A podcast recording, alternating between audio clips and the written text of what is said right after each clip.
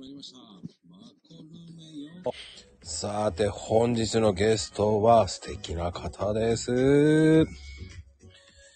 ね、素敵な方です。お呼びしますよ。呼んじゃいますよ。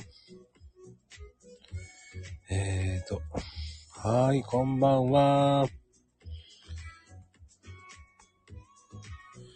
えーと、はい、ようやく見つかった。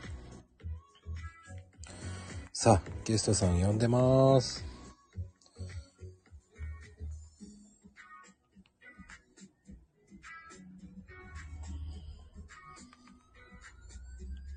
よろしくお願いします。こんばんは。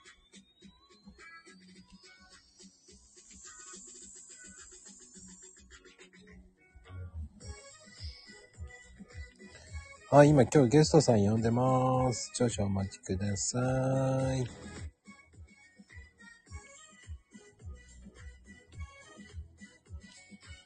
はい、こんばんは。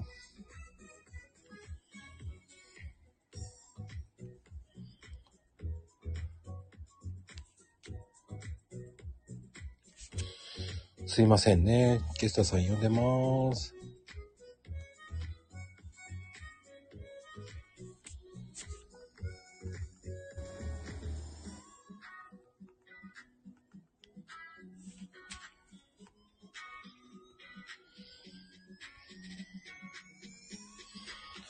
いや、今日はゲストさん来ないな。よろしくお願いします。今日は皆さんよろしくお願いします。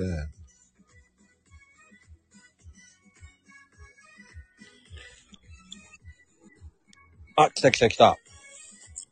こんばんは。はい、どうもこんばんは。月野さん、よろしくお願いします。よろしくお願いします。さあ、改めまして、今日のゲストは月野さんです。よろしくお願いします。はじめましての方よろしくお願いします。月野です。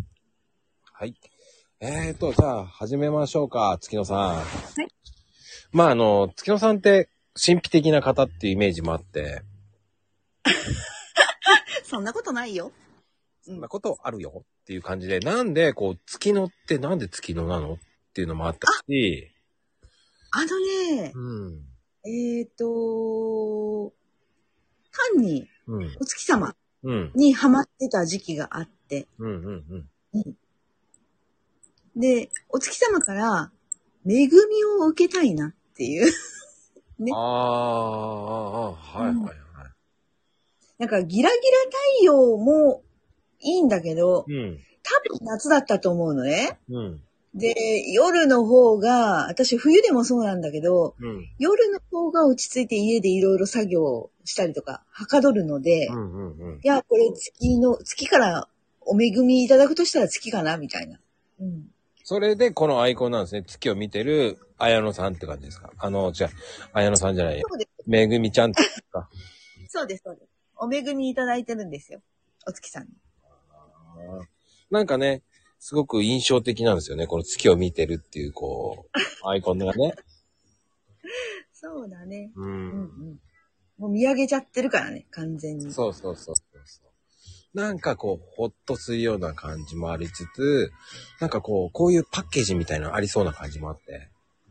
ああ、そうなんだ。あのー太陽を見るって長時間見れないじゃないですか。うん、見れない。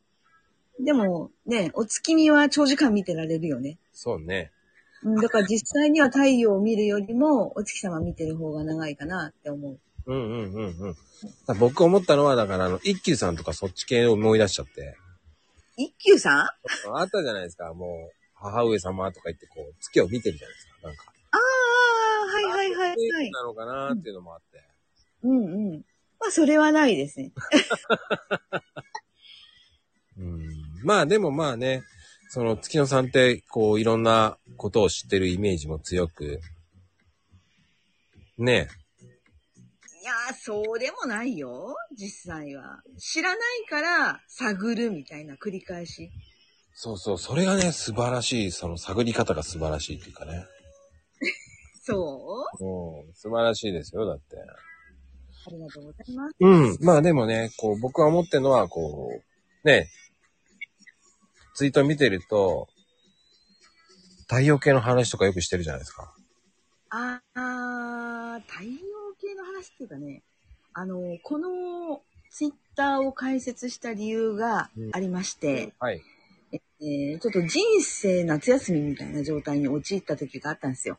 人なんかやりたいこともないし、うんなんも、こう、興味が湧かないっていう時期があって、うんうん。で、そうなると、ただ寝て暮らそうみたいな。っていうか、寝て時間過ごすしか、過ごす方法がないみたいなうん時期があったんですよ。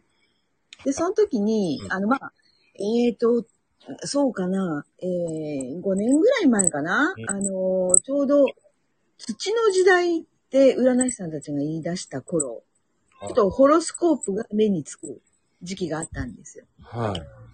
ホロスコープって12星座に、うん。こう、なんて言うんだろう。えっ、と、象徴勝意って言われるんだけど、うん。象徴する、その、なんていうの？あの、死んだ場所。いろんな、ね、あの、例えばさ、はい。そう、えー、まあなんかいろ、いろんなそういうね、言葉を、うん、で、まあ性格を表してるみたいな。はい。でうん、これ一年かけて巡ると、いろんな、こう、キーワードに触れることができて、はい。はい。で、あの、1ヶ月例えば、うんんと、今だったら水亀座か魚座かどっちかな？魚魚座だと思うんだよ。魚座の期間に、じゃあ、象徴する物事って何？ラッキーカラーは？食べ物は？とかってあるじゃないですか。うん。確かに。でね、1ヶ月、一ヶ月のその期間の間にね、うん。15目に留まったものを書き出したの。そういうこと？そうそうそうそう。あの、その、例えば、えっ、と、魚座だったら、まあ、水とかって自分の思いつく限り、魚食べてみようとか。ね。あの、それはそういう、その水亀座の日っていうみたいのがあったから、うんうん。そう。ヒントから、自分が目につく映画とか本とかから始まって、行きたい場所とか買いたいものとか欲しいものとかやりたいことっていうのを、15、目に留まるものをうん。インスタから拾ってったんだわ。最初は。へえそれで、それを1ヶ月かけて、自分が触ることか、触ることができるかどうかっていうのをやってったわけ。ー。はいはいはいはい。で翌日にな、いや、えよ、えっ、と、次のサイクルになると、また星座変わるじゃないですか。翌月になると。うん。そしたらまたその次の星座15出してってっていうのを繰り返してたわけ。で、1年、1年半ぐらいやったのかな。で、あ、わかったって、もう私、こっちの系統が好きなんだわっていう傾向が見えてきたわけ。うん。で、それをちょっと、あの、お金かけてやってみようみたいな。ええうん、だから実際なんかやるっていうとさ、どうしてもね、旅行するんだったら移動費はかかるわけだし、はいはい。なんか新しいものを欲しいと思ったら買う費用がかかるわけだし。うん。で、それではい。仕事の原動力にもなったよね、一つは。ああ、それをで、その、まあ、例えば、そう。今日はうんどうなんですか、今日っていう日は。え、今日何？その、星座で言うと。え、今、魚座かな？多分。うん。うん。だから、占い師さんたちは、うん。魚座はこういう星座ですよって言うけど、うん私は、あの、自分のイメージの中で、いや、魚座って、魚座って言うとって、ね、あの、ニモちゃんもいれば、イワシの群れもいるし、うんうんうん。で、でも常にこう、泳ぎ回ってる魚ってイメージあるでしょ？まあ、止まらないってイメージで、止まったら死んでしまうってイメージですよね。うん。ところが止まるんですよ、魚って。夜寝るんですよ。ホバリングした状態で。ええなんかそういうイメージないですもんね。うん。あの、私もびっくりしたんだけど、うん。学生時代にダイビングやってた。はいはい。流行ってたからね。あれでしょ？私を、私を、あ、じゃあ彼女が水に着替えたらっていう映画があったから？いやいや、そうじゃなくて。たまたま、うん。たまたま、私の友達がダイビングショップを始めたので、ええ手伝いついダイビングを始めたんだけど、はいはい。あの、ナイトダイビングをやった時にね、うん。魚寝てるんですよ。ええそれ、目開けたまま止まってるの。止まってるんですか、魚って。止まってるの。止まってるの。ええでちょっとヒレとか掴むと、あの、やっぱり寝ぼけるから方向を失ってパタパタパタって言いながら、あの、あっちこっち、瞑想する。まっすぐは泳がないみたいな。あー だから、うん。そう、だから、群れになって、こう、周回する魚もいれば、えーホバリングしてる魚もいるし、うんうんうんうん魚にもオンオフあるよね、みたいな。うん。うん。あとは、鱗見たときに、はい。まあ、鱗っていうか表面見たときに、うん。熱帯魚みたいなね、綺麗な色の魚もあれば、いわゆる光り物で、銀光りしてる魚があって、そっから色のイメージで、はい。あの、まあ、とりあえず、あの、銀色のものを探そうとかね。はあ、そういうことか。そうそうそうでも、やっぱり魚とかもそうだけど、やっぱり我々なんかはこう、食べる側に意識しちゃうから、ああ、はいはい。うん、意識しないもんね。泳いでるっていう認識を。水族館とか行かないと、うん。まあなんかあの、水族館ってイメージはこう、デートコースってイメージが強いから、ああ、まあ、そうね。なんかしないけどね、こう、一人で行きましたけどね、私、水族館。本当ですか？あんまりね、二、人、うん。まあ、たまにね、ほんと時間がない、あの、すげえ空いてる時に、うんうん。この間あの、品川水族館行きましたけど、うんうん。よほどじゃない限り行けないですよね。見たいものがあったんですよ、私。チンアナゴ。ああ、チンアナゴね。かわいいね、あれね。ヒュッと出てくるあの瞬間がすごい好きで、でも一応目が可愛いじゃない？うんうんうんうんうん。なんとだけど、そうそうそうそう。あの、水族館って人の流れがすごいから、えー、なんだろう、子供とか、キャッキャ言ってる間は、なかなか出てこないわけよ。はいはいはい。で、い混んでる時間帯もあれば、す、すく一瞬ってあるじゃないですか。はい。あります。うん。で、そこを掴むために、なんかずっとチンアナゴの前にいるみたいな。っああ。ていうのはよくやったかな。でもうん、その昔の水族館のイメージと今の方は、もうなんか、すごい色がいいですよね。色合いっていうか、あの、ネオン系も使ったりとか。どうなんだろうね。私最近行ってないんだけど、そうだな。あの、私よく行ってたのは、うん。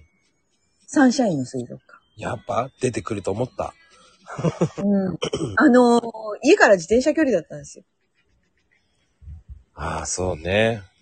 そうで、仕事場がサンシャイン通りだったからうん、うんうん。おサンシャインは結構通った。ああ。うん。サンシャイン通りもね、結構いいからね、あその辺も。サンシャインのま。あの、新しくなってうん、結構ね、ペンギンとかそういうのも見せるし、あ、そうね変。わったしね。そう、それは、うん、うん。それはね、あの、ペンギンショーは行ったよね。あとね、マンボウってなんだろうって、それこそ見に行った。ああ、確かにマンボウね。うん。マンボウ絵で見たら、うんなんだろうこれ魚じゃないやんって思って、マンボウの実際を見たくて、本当にこんなの泳いでんのみたいな。で、大きさ感もわかんないから見に行った。でもあれ食べるんだよね。そうそうそう、食べるんですよね。ちょっとびっくりだよね。うん。あれ食べるんだと思って見てびっくりしたけど、身が薄いじゃない。うん。あの、例えばさ、熱帯魚？うん。えーと、エンゼルフィッシュみたいな。はいはい。あれ、表面から見たことあります？ありますあります。むっちゃ薄いでしょで、飼ってたんで余計わかります。ああ、そっか。飼ってる人はわかるよね。うん。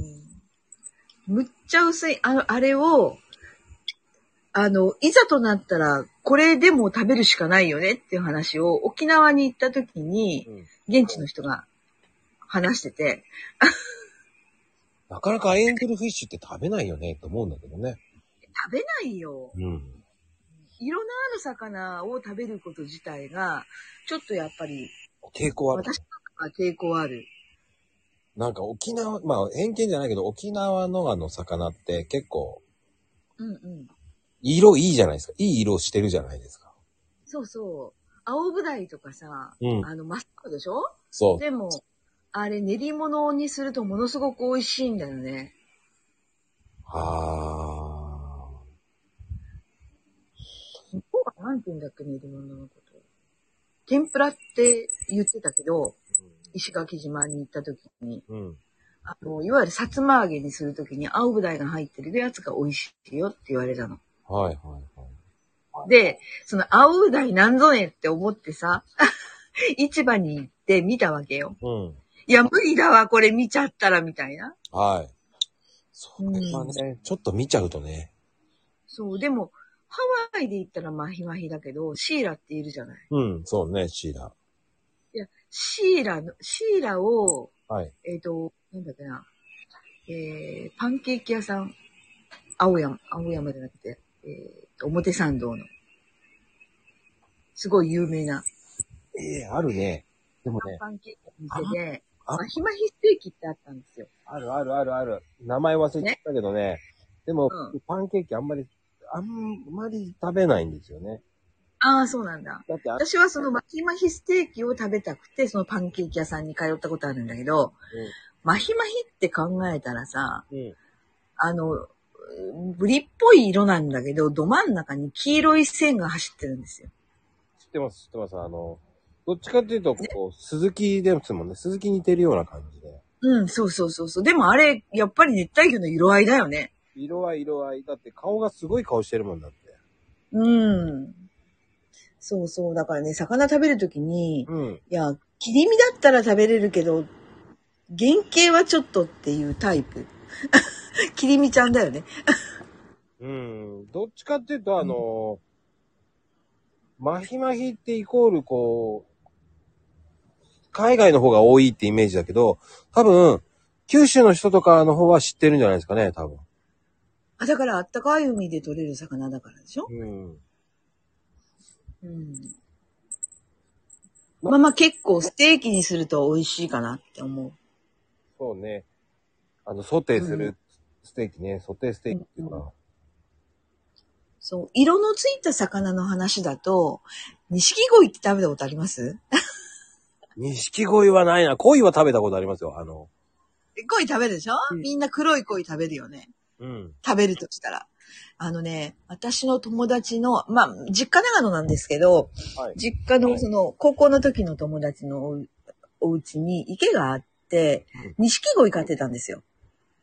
はいはい、で、錦その池の、もう手入れがとても大変だからって言って、鯉ね、あの、やめるって言って、あげたの。うん。で、あげて、あのー食べるから、おいでって言われたの。うん。いや、見たっけなんかさ、さすがにさ、醤油で、いくら醤油で煮つけてあっても、錦鯉の模様してるんだよね、表面。輪切りにはなってるものの。でも食べるんだ。文化があるんだね、やっぱり。食べることは食べる。うん。でも錦鯉って、売った方が高いじゃないですか。いやいや、もうもう、だって育ちきっちゃってるやつだし。うん。育ちきっちゃったら、値が下がるんですか？あれって。っていうか、移送代が大変でしょ、多分。うーん、輸送代、確かにね。うん。でも、今、皆さん多分、錦鯉検索してると思うんですけど、あの、芸人の錦鯉がいっぱい出てくると思うんで。それひどいよねって。うんそう。ねマリンコさんね、あのー普通は売ってないんですけど、まあ、池を、うん。池をもう潰すっていう前提で中にいた錦鯉を、まあ、埋葬するのはちょっともったいないから食べようよって言って、で、そのお家は煮付けにしちゃった。でも、それ、あ、まあ、売るのが、売れ、売れるかどうかっていうのも、でも、育ちきったら美味しくなさそうってさっきも言ってるけど、あのーそうね、うん。えっ、と、鯉の洗いを食べる時の基準。締まった身は美味しい。うんうんうんうん。うんで、泥臭くない。あ泥抜きして、うん、泥抜きした後、あのー締まった実は美味しいけど、そうでもない実は、うん。ちょっと生臭いかな。あやっぱりね。うん、鯉の洗いってね、臭くないんですよ、全然。そう、味はね、しない全う然さっぱりしてて。そうそう。そう、ちょっとね、あの、機会があったら食べてみて。いや、なかなかないって。だってさ、あの、錦鯉って言っときますけど、高値だと2億とかしちゃうんですよ。あ、そうなのよね、やっぱりね。だってうん、本当に、1000万、2000万の俺、錦鯉見せてもらったけど、まあ、鑑賞用だよね。うん、でも、正直言って俺分かんなかったもん。ああ、これが3000万もするんすね。すっごいっすね。なんて言ったって、どこの、どこ、どこが3000万だろうと思いながら、いや、この色がこうで、こうでって言われたって、はあって言うしかないもんね、あの色。そう、うんだってそのお家自体が、うんもうその地方の名士っていうか、商工街のかなりね、重鎮な方で、宝飾店の経営者だったから。ああ、じゃあね、食べるわな。もうもう本当に、本当に鑑賞用の家 ああ、なんか、だからこそ食べるんだろうね。かもしれないよね。うん、なんかわかる気がする。でもさすがにちょっとね、あの、これを食べるのっていう雰囲気ではあったけど、まあね。これは無理だよって。うんあの、でも錦鯉って結構有名なのはやっぱりさっきがいるところ広島なんですけどね。ああ、そうなんだ。うん。広島が一番、あの、養殖で有名なんですよ、錦鯉って。へえ。高い。うん。新潟のさ、なんだっけな、あのーほら、震災で潰れたところ、山越村、あそこも錦鯉の産地だよね、確か。うん。そうそう。まあでも、そうそう、カープがその鯉をやってるのも錦鯉のあれなんですよね。そっから取ってると思うんですけど。そうか、カープか、広島な。カープ女子は最近元気なんかな？いや、どうなんでしょうね。その広島のところで、こう、いえ、一時新聞出たんですよね、それで。なあ、あ、そうなの？そう、広島の、だから養殖場で2億3000万の錦鯉が出たっつって。へえ。それで覚えてる、広島。広島も広いけどねー、と思いながら。広島はね、私行ったことがないんですよ。ああ、そうなんですね。因島に立ち、あ、えっ、ー、とね、私47都道府県を制覇したいと思って、うん 数年前からちょっと旅を続けてるんですけど、うん。うん。広島は、愛媛に行った時に、うんあの、しまなみ海道っていうか、えっと、大三島行く途中に、因島立ち寄ったっていう程度で、広島の、あの、ちゃんとした、ちゃんとした広島には行ったことがないんですよ。うーん。中国地方は全然だ。だから。あ、でも、いあれですよ、広島城は恋城って言うんだとか言ってますよ。やっぱ、へー広島に住んでる人は違いますね。ね。うん、広島、ちょっと行ってみたいなって思うんだけどね。なかなか、広島にご縁がなくて。なんかね、広島ってイコール、こう、お好み焼きとかそっちになりそうなイメージがあるんですけど、うんうん。実は、広島で、うん、牡蠣とかそういうイメージなんですけどね。私、牡蠣がダメなのよ。あ、李城って読むんだね。へえ。あんまり俺そういうの知らへえ。広島城ってあんまり行ったことないんだよ。やっぱね、そういう、牡蠣は、聞くとわかるね。うんうんうん、うんうん。まあ、ジェットスターが愛用なので、ジェットスターが中国地方に弱いっていうね。空路がないんです。あ、そうか。ジェットスター安いですもんね。ジェットスター安いよ。もう、あの、なんだろう、移動する？仕事でも、うん。遊びでもそうだけど、移動費が一番高いかな、今。ああ、なんか僕車で行っちゃう癖があるから。ああねあのー相棒がいて、二人で行くときとか、三人、まあ家族で行くときとかは、はいはい。車が便利っていう感じだけど、うん。それでもね、やっぱり、あの、なんだろう、車で行くと時間かかるじゃないですか。そうかな。そのあれの、と、あの何？サービスエリアに寄るのが楽しみっていう感じなんですよ。ああ、わかる。今、道の駅になって、面白いこ、面白いサービスエリアいっぱいあるよね。そうなんですよ。まあ僕、うんあのね、今言ってたあの、サッキーさんとたまうにんコラボやってて、あの、僕の夢的にはこうサービスエリア、老後的にこうサービス、うんあの、道の駅を全国制覇したいなと思って、あ、なんかさ、そういうキャンペーンやってたよね。あ、やってたの？でもね、あのね、道の駅に行くとうん、小冊子が売ってるんですよ。で、クーポンになってるんだけど、スタンプラリーになってる。えー、あるんだ。でもね、あの、あるある全国の、その、道の駅の数を見て、ちょっと愕然してちょっと行くのやめようと思っちゃったんだけど、宮古島にはさ、島の駅とかってあるんだよ。確か。あるあるあるある。道の駅派生バージョンで、鉄道の、あ、みえっ、と、高速道路のないところには、なんか別物が発生してるよね。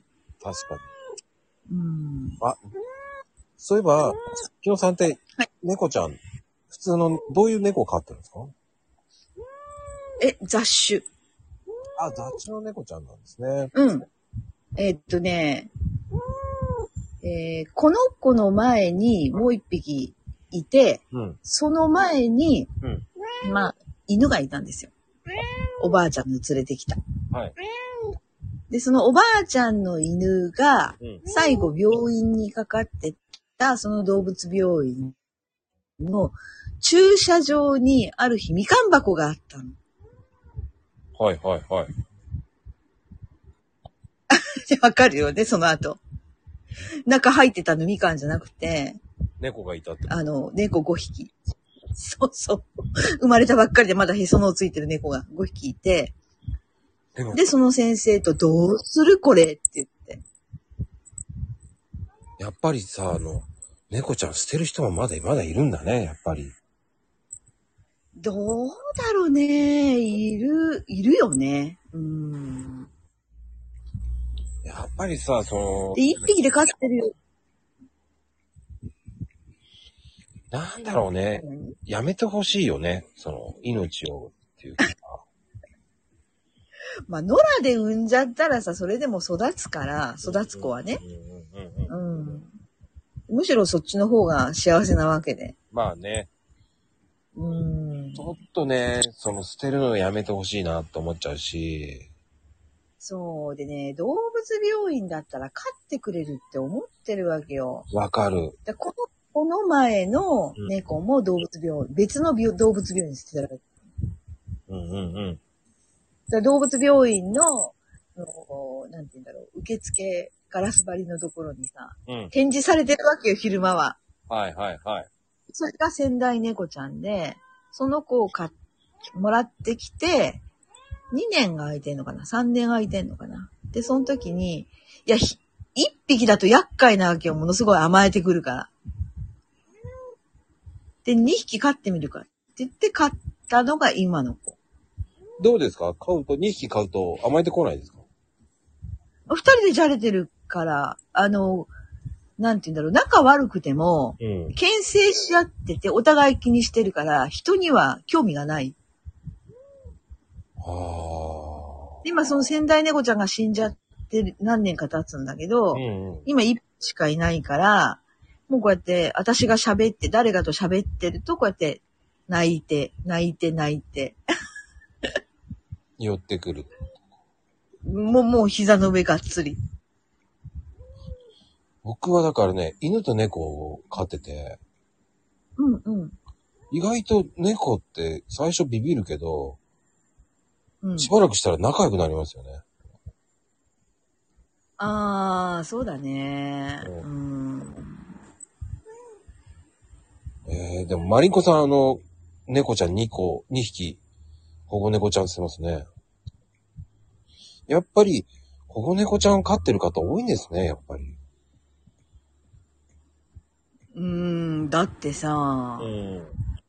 まあ、結構見に行くよ、その、ペットショップとかには。町場行った時にちょっと休憩がてら、ああ。座れるから。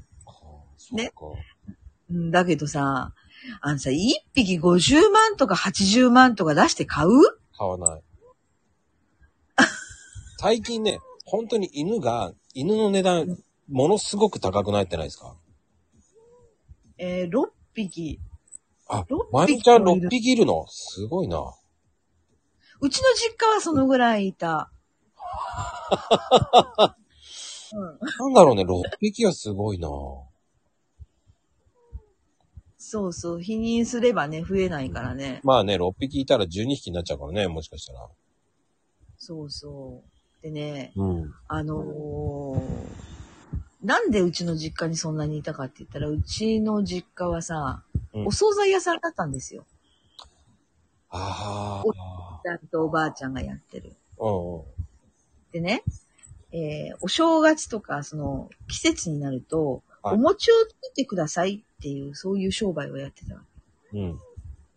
あの、お客さんが、お米を持ってきて、うん。これお餅作ってくださいって言って、餅加工するのよ。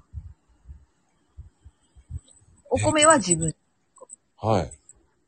で、えーついてのして、えっ、と、例えばお供え作ったりとか、えっ、と、切り餅作ってっていう、そういう加工をするっていう、そういう商売が、まあ季節的にあったわけ。はい。で、それをするとさ、外にかまどがあって、そこで、あの、なんて言うんだろう、炊き上げてう、ん。薄でつくから、つきますよね。外でよ。うん。うんだから、あの、ネズミが出るわけですよ。はい。うん。でね、まあ今それができないんだよね、きっと。食、食品衛生法とかで。そうね。いけますね外。で作らうん。で、昔は、昔って言っても、昭和40年代とか50年代ぐらいまでやってたから、そのぐらいの時にはまだ全然うちの方は OK だったの。でね、ネズミ出るわけですよ。こぼれた米とか。うんうん。で、猫が、おそそれを猫が追ってくれるから、猫は、生まれたらもうみんな飼うみたいな。そうね。そういう人いっぱいいましたよね、昔は。そうそう。でも、この辺って、まあまあ、ぶっちゃけ話しちゃうと練馬なんだけど、うん畑多いんですよ。はい多かったの。多かったってことはさ、うん。例えば、商品として出荷できない野菜をうん、堆肥所のところにポンと投げておくっていう野菜もあるわけよね。あります、ありますね。うん。で、それを食べにネズミが来るわけ。うん。だから畑、広い畑のところにいると、行くと、道路の脇、ネズミ、でっかいネズミ走ったりとかしてのよ。いや、今も走ってますよね、たまに。練馬は。うーん、どっちかっていうと今はあれじゃないの？あの、商店街でさ、飲食店の多いところはネズミ走ってるよね。うん、あ、でも、でも、いろんなとこいますよね。本当に。そうそうそうそう。でも、野良猫あんまり寄生しちゃうとネズミだらけになっちゃうんじゃねって私は、密かに思ってる。うん。難しいところですよね、バランスは。うん、そうそう。うん。まあね、でもそうやっていう、やっぱりバランスって大事なのかなっていうのもあるし、大事だと思うよ、多分。うんで、でもそのバランスが崩れちゃうと、やっぱりカラスみたいに穴が、があの、増えてきちゃうわけじゃないですか。あ、だからそのカラスが今餌がなくて、カラスの方が、外来種の、なんだっけ、オカメインコ？の方が数多いって話だよ。まあそうね。インコの方が発生してきてる。そうそうう。ん。それがさ、だからさ、日本の風土に、をどう変えていくかだよね。いやー、どうなのよ。カラスは減るのかなっていうのもあるし、でもカラスを食べるところもあるじゃないですか。え、知らない知らない、そんなの。え、知らないですかうん。あのね、カラスを食べる、あの、ところもあるんですよ。え、どのあたり？とね、カラスを食べる専門店もあるんですよ、東京に。うーん。ポークを食べさせるところもあるし。うん。あの、ちゃんとカラスを取る漁師さんがいるんですよ。へえ。とね、えーと、忘れちゃったな行かないって言われた時に、いやいやいや、行かない行かないって言って、僕は断っちゃったんですけど、あまりにも衝撃的な話を聞いて、うんうち、あの、私の母うん。が昭和の時代にうん、結婚記念にカラスをいただいた。あ、やっぱりカラスを食べる習慣ってあったんですね。いや、違う違う。ペットとしてカラスをいただいた。そういうこと？うん、ナコードさんから、ナコードさんが捕獲、あ捕獲じゃない、ナコードさんちの、なんか、軒先で生まれたカラスのひな鳥を、あの、カラスは縁起悪くないんだよって言っていただいた。はでうちの母は、それを、あのーまあ普通に飼ってたんだけどあ。、うん。鳥かごに入れなかったわけ。はい。うん。あのーなんだろう。木、木の、なんていうの、二股三つ股になってるところに、うん。寿司桶みたいなやつに藁引いて、で、ここだよって言って置いて、うん。ちっちゃい頃は餌とか、ね、あの、部屋の中で食べさせてたけど、うん。やがてそこに、あの、ここだよって言って教えて、いなくなっちゃったらしょうがないなって思いながら、そこに置いたんだけど、ちゃんとそこに自分で巣作りしたらしいんですよ。えー、カラスってそこまでするんですね。そうそうそうそう、かなり懐くらしいよ。つくんだ、カラスって。うん。ただね、懐くのはいいんだけど、とんでもなかったのが、うん隣近所行っては、いろんなものを集めてくる習性があるんだって。あのー光るものね。うん。うん。どころじゃなく、サンダルとか持ってきて自分の巣の中にえ溜めー、込んでた。そういう悪いでもあったんだ。そうそうそうそう。だから、近隣歩いては、これお宅のサンダルですか？って言って、返しに行ったって言ってた。なんか悪い。厄、介だったって言ってたもん。うん。悪、まあね、悪気がってるわけじゃないけどね。でも、まあ、もらったものだからね、また、うん、なんか、えーどうしようね。今の時代にそのカラスをもらう習慣があったら、なんかね、面白いだろうね。そういう。感じだったらね、皆さんがさ、その、うんうんどこどこさんちのカラカラスがまた来たわ、とか言って思うのかな？うん。多分。多分わかるんじゃない？毎日通ってくるカラスなんて。で、よく、あのー何？カラスの群がるところには死人が出るとか言うじゃないですか。ああ、そうなの？そういう話もね、こうあったうり、んうんうん。カラスがずっとね、20匹ぐらいその辺のお宅の近くにいると、なんか、しばらくしたら亡くなってるっていう話を聞いたりとか、へえ。なんかね、カラスの陰謀論みたいのもあるんですけどね。あのー、死神って聞いたことあるよね。うん。うんうん。死神のさ、この前どっかのツイートが流れてきて、ほーって思った話があって、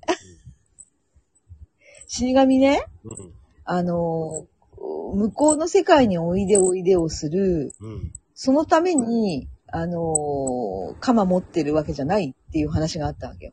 はい。うん。要は、その抜け殻になった肉体に、うん。他のものが宿って、うん不正にその肉体を利用しないように。狙ってる御霊さんを、あのーやっつけるために、鎌持って番してるっていう、そういう話を聞いたよ。あーだあの、ね、死神って自分たちが殺されて死死ぬっていうイメージが強いから、鎌持ってるってイメージかもしれんけどね。うん。うん。そうではないってことでしょ、要は。そうじゃなくって、その、まあね、平たく言ったら、亡くなった人の遺体に魔物が入らないように、魔物が来たら、近づいてきた魔物を、えー退治するためにう、ん死神が遺体を守ってるっていう、そういう、なんだろう、あの、伝承があるっていうのをね、この前スペースでやってたかな。へえ、そういうのをスペースもやる人いるんですね。あ面白いあの、スペースでね、面白いなって思ってるのは、うん。あのなんだろう、その、地方のさ、うん。昔語りとか伝承とかあるじゃない？ある。それを徹底的にやってるやつがあって、そこは結構面白いかな。ああ、なんかあの、うんね、ムムー族みたいな感じのやつでしょ、要は。ムー族あ、違う違う。だから、うん。都市伝説っぽいことかな、なんか。うん、うんそうじゃなくて、もう、あの、なんだろう、地方の民話とか、ああ、そっちね。そうそうそう逸話とかそ童話とかね。う。うん。やっぱりそういうのってありますよね。いろんなところ。そうそう。私こう、その、なんて言うんだろう、民話系とか、そういうの好きだから、うん。たまに行って、やってるやってるって思ったら、行って聞いたときに、そうね、この前やってたときに一番印象深かったのはそれかな。あの、本当に田舎とか、その、県でも、その後に、また村は、村になるわけじゃないですか。その村のしきたりとかあるじゃないですか、細かい。うんうんうん。そういった伝説っていっぱいあると思うんです。うんうん。でもそれって絶対に出てこないんですよね。村の人の話だけで。あー、うん。いろんな村の伝説ってあるはずなんですよね。うん。そういうの面白いよね。うん。まあそういうのって、やっぱり世界も広いけど、日本もそういうのもあるし、閉鎖的なのもあるし、うん。うん。やっぱりそういうのって面白いですよね。聞くと。うんで、僕は、その、なんだろうな。やっぱり月野さんって、こう、ね、イメージ的に、こう、どういう人なのかなとか、あったんで、そんで今回コラボっていうイメージもあって、あー、なるほどね。うん。で、あと、だからね、どっちかって、どっちかっていうと、何かこう特化して得意なものがあるわけではなくて、うん。あの、大元、お、この話の大元って何だったの？みたいな。うん。源流探ることが結構好きかもしれない。そういう、こう、突き進むところ面白い。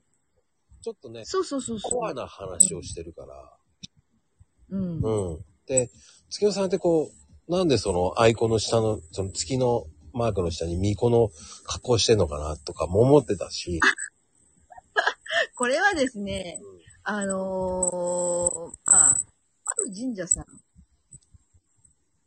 うん。のお手伝いをしていたんですよ。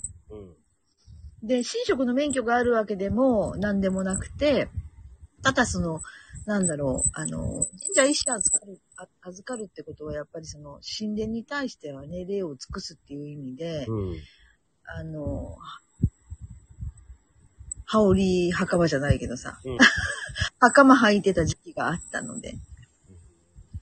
で、ちょうどそれをやってる頃に、このツイッター作ったから、まあリアルなそういうお仲間にはわかるようにしとこうみたいああ、じゃあ分かる人は分かるな。な。うん、あの、リアルな人は知ってる。ああいう、あの人たちっていうのは、こう、あるじゃないですか。化粧が派手だったり。えっ、ー、と、何何？あの、何歳の、独特なメイクするときあるじゃないですか。みこさん？うんうんうん。一人だけ派手にメイクしてる人がいて、それはたまたまだったのかなたまたまだったんじゃないの？なんか、それらしきこう、メイクしてて、あの、かぐらまにやる人たちはメイクします。あ、そうなのかな？そう。ただ、私が携わった神社さんはどっちかっていうと山岳宗教に近いところばっかりだったから、うんあの、かぐら舞の実際っていうのを私は見たことがないのですよ。あはい。はいはいはい。うんうん。だからなんでこんなに、あ、そういうことなんだ、じゃあ、と思って。うん、実際にあの、女性の神主さんとかでもうんいるんだけど、うん。あの、メイクしないですよ。そうよね。神主さんってそのメイクしてるイメージあんまりないけど、うん。あれってそうなんだよ。あの、思うんだけど、神社と、神社もそうだけど、ごめん、ちょっと聞き取りにくいよ。え、神社の、うんまあ、神社とかもそうなんだけど、寺とかの、うん。僕はちょっと、一時あの、御朱印巡りをしまくったんですね。はいはい。でも、とある人が、いや、神様の、その御朱印をもらってね、うん。それをもらったら、神様を連れてくることになるんだよ。だから御朱印ってそんなことする必要ないんだよって言われて、うん。あ、ごもっともと思ったんだけど、うん。それでやめちゃったんだけど、御朱印を。えっとですね、どうなんですか？神主さん的には。えっとね、実際にはうん、ちゃんとやってるところがどんだけあるのかなっていうクエスチョンもあるんだけどね。うん。えーえー私の知ってる限りの神社さんでは、うん。お札を、人に渡すお札を作るときには、はい。お札作るじゃないですか。作ります。あれ、あの、本来だったら作るんですよ。今、お札屋さんっているんだけど、はい。もう、を買っ印刷したやつを買ってくるんだけど、うんあの、本来は、その墨で白木に書いて、うんで、帽子ってあの、白い和紙で包んで、結ぶっていう、そこまでやるのね。はい。で、それを自分の値を取り払うために、あの、主罰って一応お払いして、うんその後ご祈祷をかけるわけですよ。はい。はい。でそれが本当に入ってるか入ってないかっていうのはもうね、買う側の、あのー信仰心の違いになってくるんだと思うけど、はい。で、それと同じことで、私は御朱印帳を、うん。あのーまあ、相手が許してくれる限りなんだけど、うん。参拝前に書いてもらうの。え、参拝してからと思ってたんです。僕いつも参拝してから。みんな、だってみんな参拝してからね、あの、スタンプラリーのごとくもらってるけど、うんうんうん。私は参拝前に御朱印帳を提示して書いてもらうわけ。はい。で、それを、まあ、再銭箱の上に置いて、自分でパンパンってね、一応お参りするじゃない。はい。うん。で、これ、神主さんがお札作るのと同じことなんで。ああ。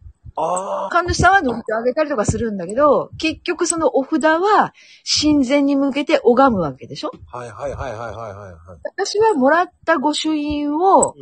あの、そこの神前に出して、パンパンって拝むわけ。あ、で、それ見開きにして書いてもらったとこを見せるってわけですよね、要は。そうそうそうそう。それで私はそれをお守りにして持ってる。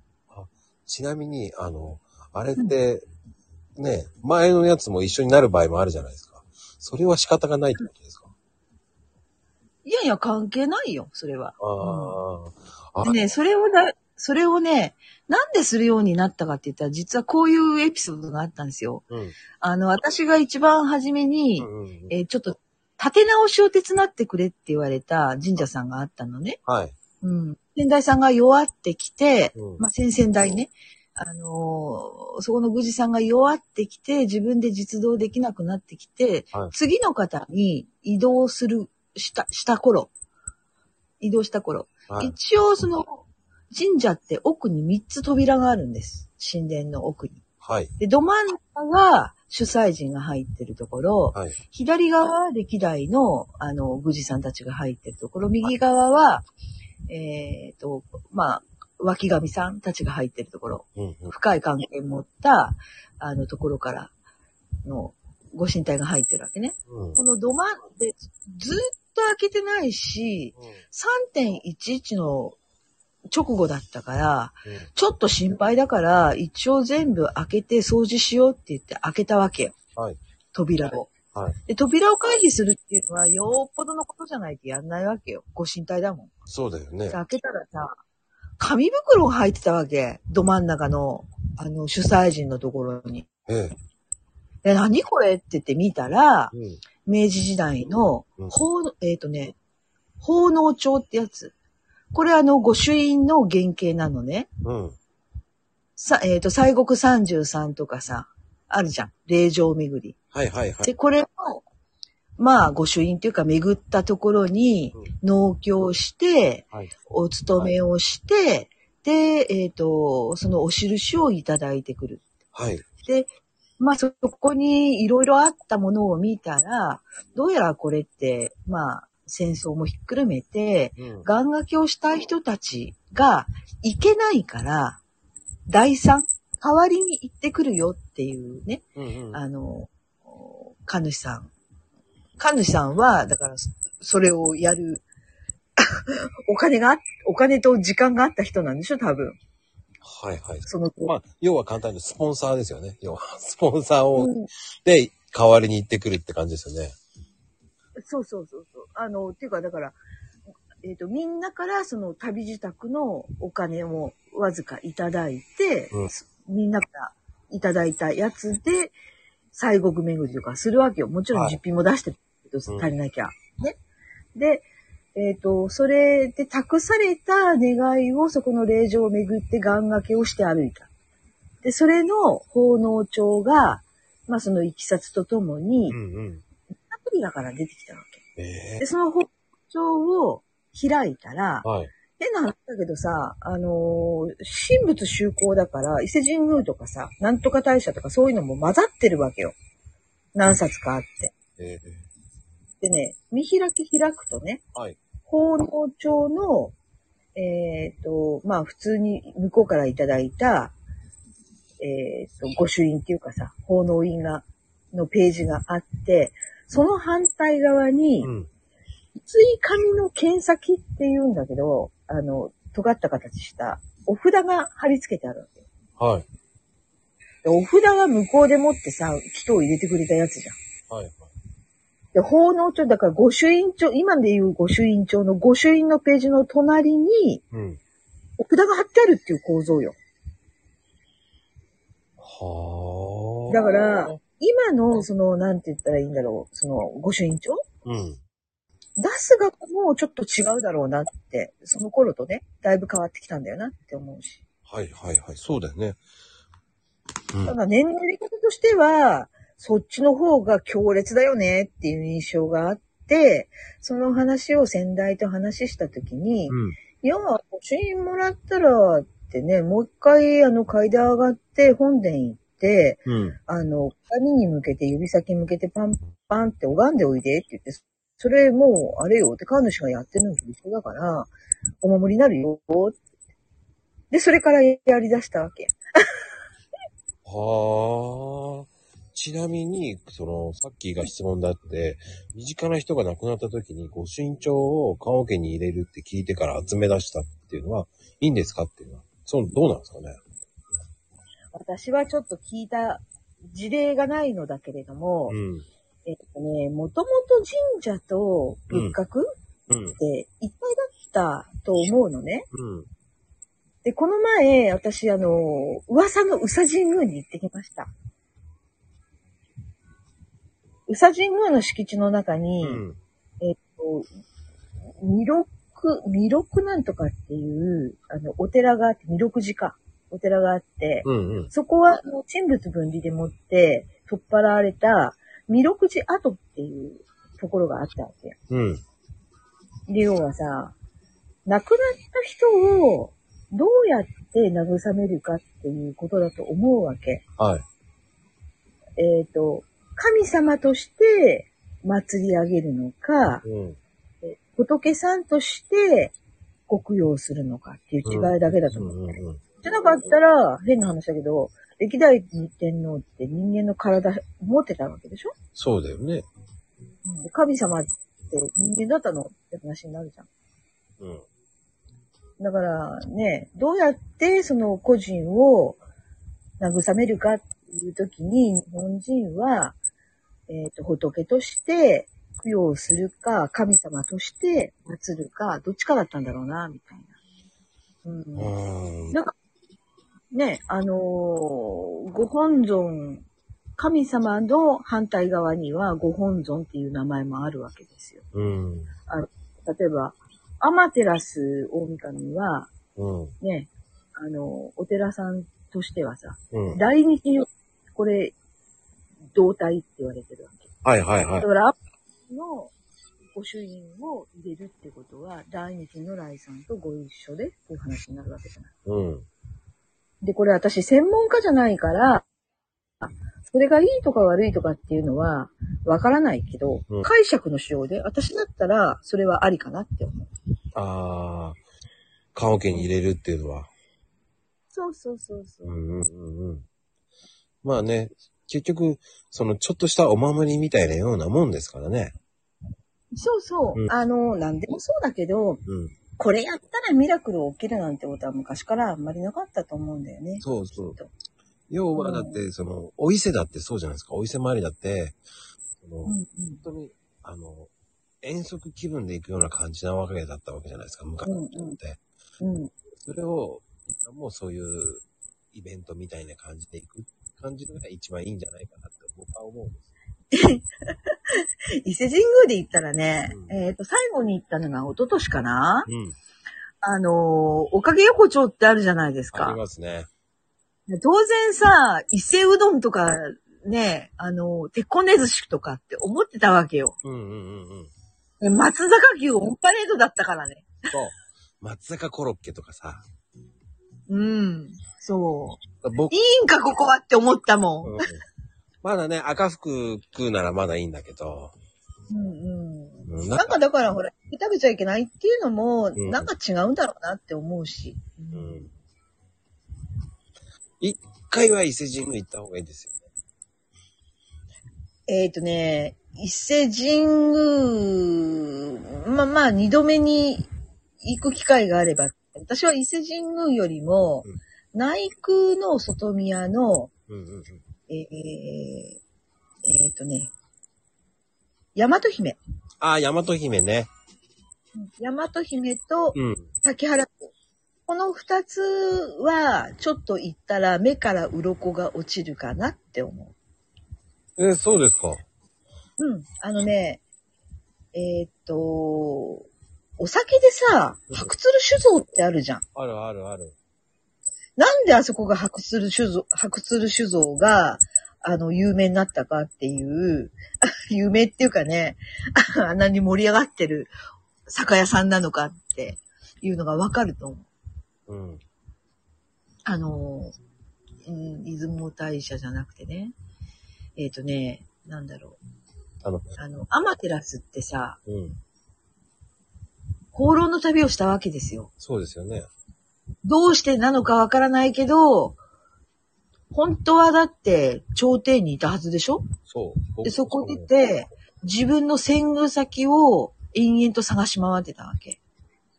で、それの先導をしたのが大和姫さんっていう人なんだけど、その大和姫さんの古代採取場っていうところがまずある。うんもう本当に住宅、すぐ裏住宅みたいなところなんだけど、で、まあ一応そこを保護するために、うんうん。まあいろん、いろんなこう、なんていうの、ガードはしてあるけどね。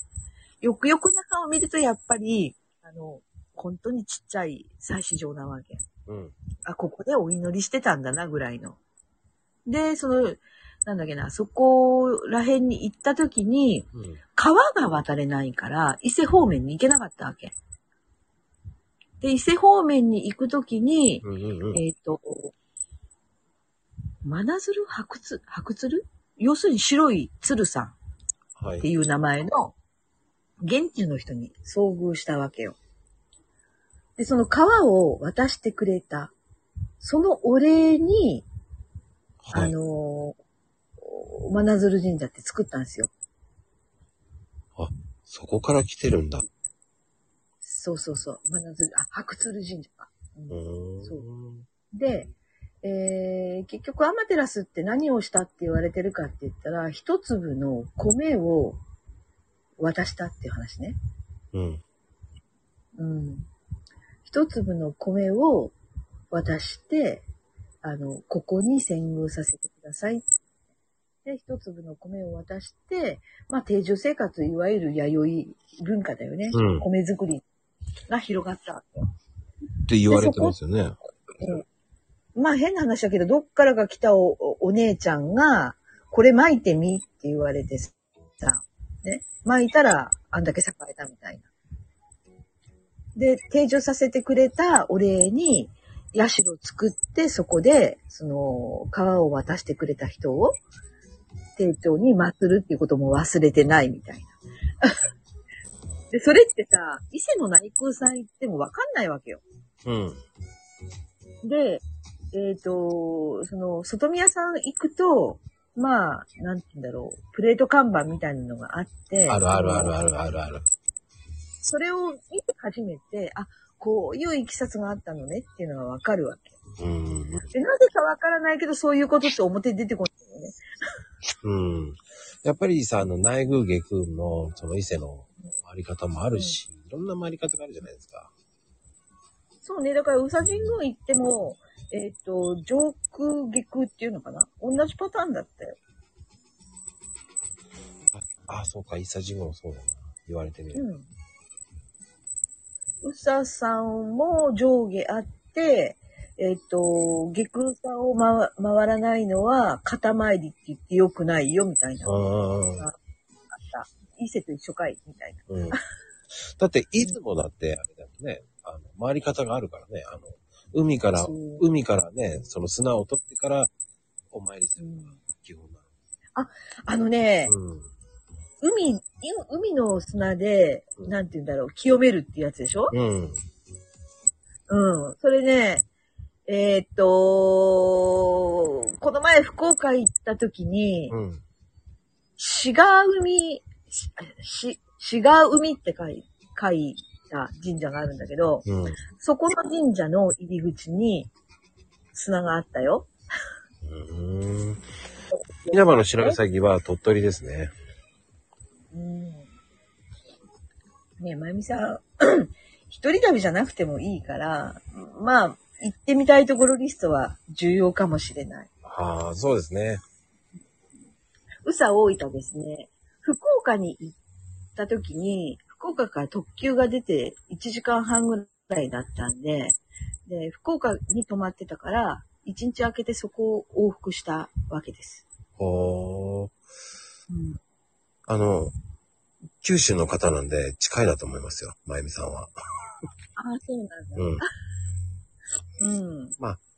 こんな感じで、ちょっと今日は、いつの間にかもう1時間になってますけど。